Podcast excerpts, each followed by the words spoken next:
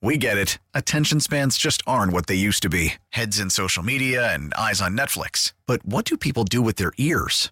Well, for one, they're listening to audio. Americans spend 4.4 hours with audio every day. Oh, and you want the proof? Well, you just sat through this ad that's now approaching 30 seconds. What could you say to a potential customer in 30 seconds? Let Audacy put together a media plan tailor made for your unique marketing needs. Advertise with Audacy. Visit ads.audacy.com.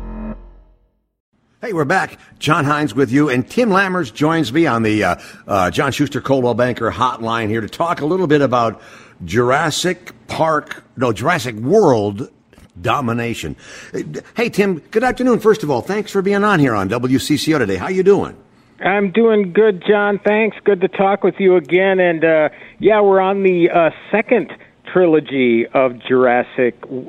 Well, it started with Jurassic Park, obviously, in 1993, Steven Spielberg's films. And then uh, Jurassic World, uh, it came back in 2015. The last one was Fallen Kingdom. This one is Dominion.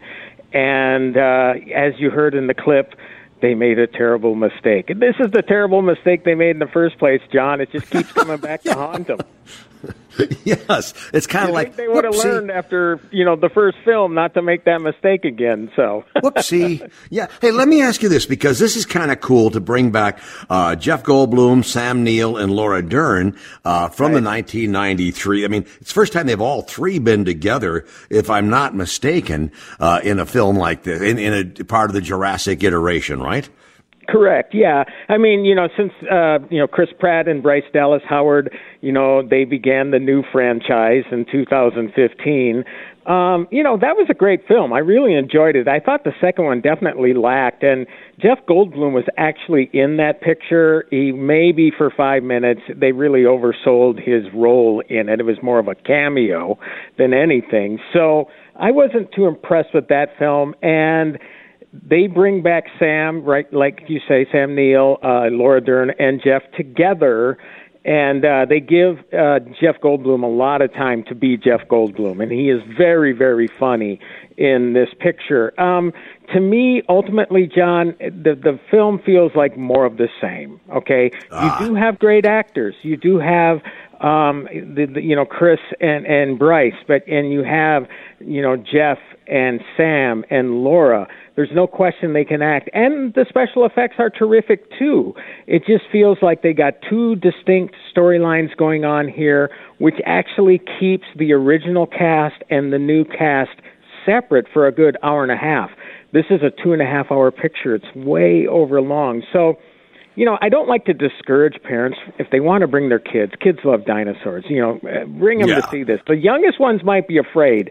For somebody like me, you know, being a pesky critic, I'm just saying, you know what?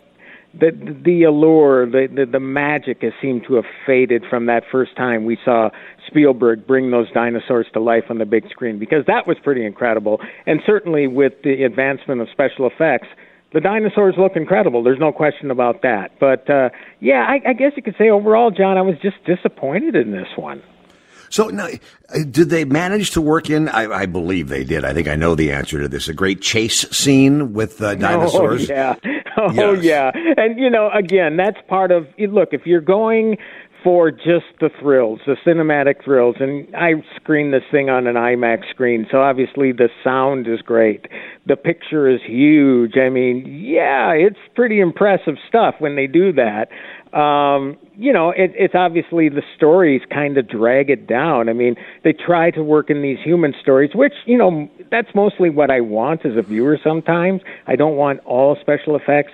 I just think that, you know, they could have lopped off one of the side stories and and the one that's compelling to me was the one that the original trio are involved in about a, a megalomaniac trying to control the world's food supply by unleashing these gigantic locusts, maybe the sort of thing that you would see in prehistoric times, destroying crops and then you know hijacking the world's food supply. So that I found interesting. Um, but yeah, overall, I, it's just too much of a good thing. I think you know a two and a half hour picture for something like this. You know, I just think they could have sliced it quite a bit off. Chatting with Tim Lammers here. Uh, if I asked you this question, you can either say, I can neither confirm nor deny, but are all of these primary characters, whether it's Chris Pratt, Bryce Dallas Howard, or now the return of Laura Dern, Sam Neill, Jeff Goldblum, is it possible for them to all be back in a, uh, uh, yet another sequel or another follow-up or, um, can you, what can you share? I mean, do they, I yeah. haven't seen it. Do they all make it? Well, you know that would really upset fans if if okay, they then don't. Right? I'm not saying that I can't confirm or deny, but yes. let's just put it this way, John. With any big franchise like this, obviously, you know we're on film number six, and they tease this one as the epic conclusion to the Jurassic World trilogy. Um, let's see how the box office shakes out over the weekend, right? It all comes down to the money. And I think what I can see happening is in a few years, they're going to reboot the franchise again. People love dinosaurs. Kids love dinosaurs. There are new generations of dinosaur lovers being brought up. So I could see that sort of thing happening ahead of maybe reuniting all of the original cast and the new ones together. But look, I mean, whoever would have expected that you, know, you got those original three back for this one? It happened. Okay. So, I mean, I guess anything is possible for future films down the line. All right, I got, I'm running up against the clock, but let me ask you this question, parting shot. So, should would you recommend go see uh, Jurassic World Domination or go back and see uh, Top Gun Maverick a second time if you've already seen it? 50 50. You're shot. Maverick by far, John. By okay. far.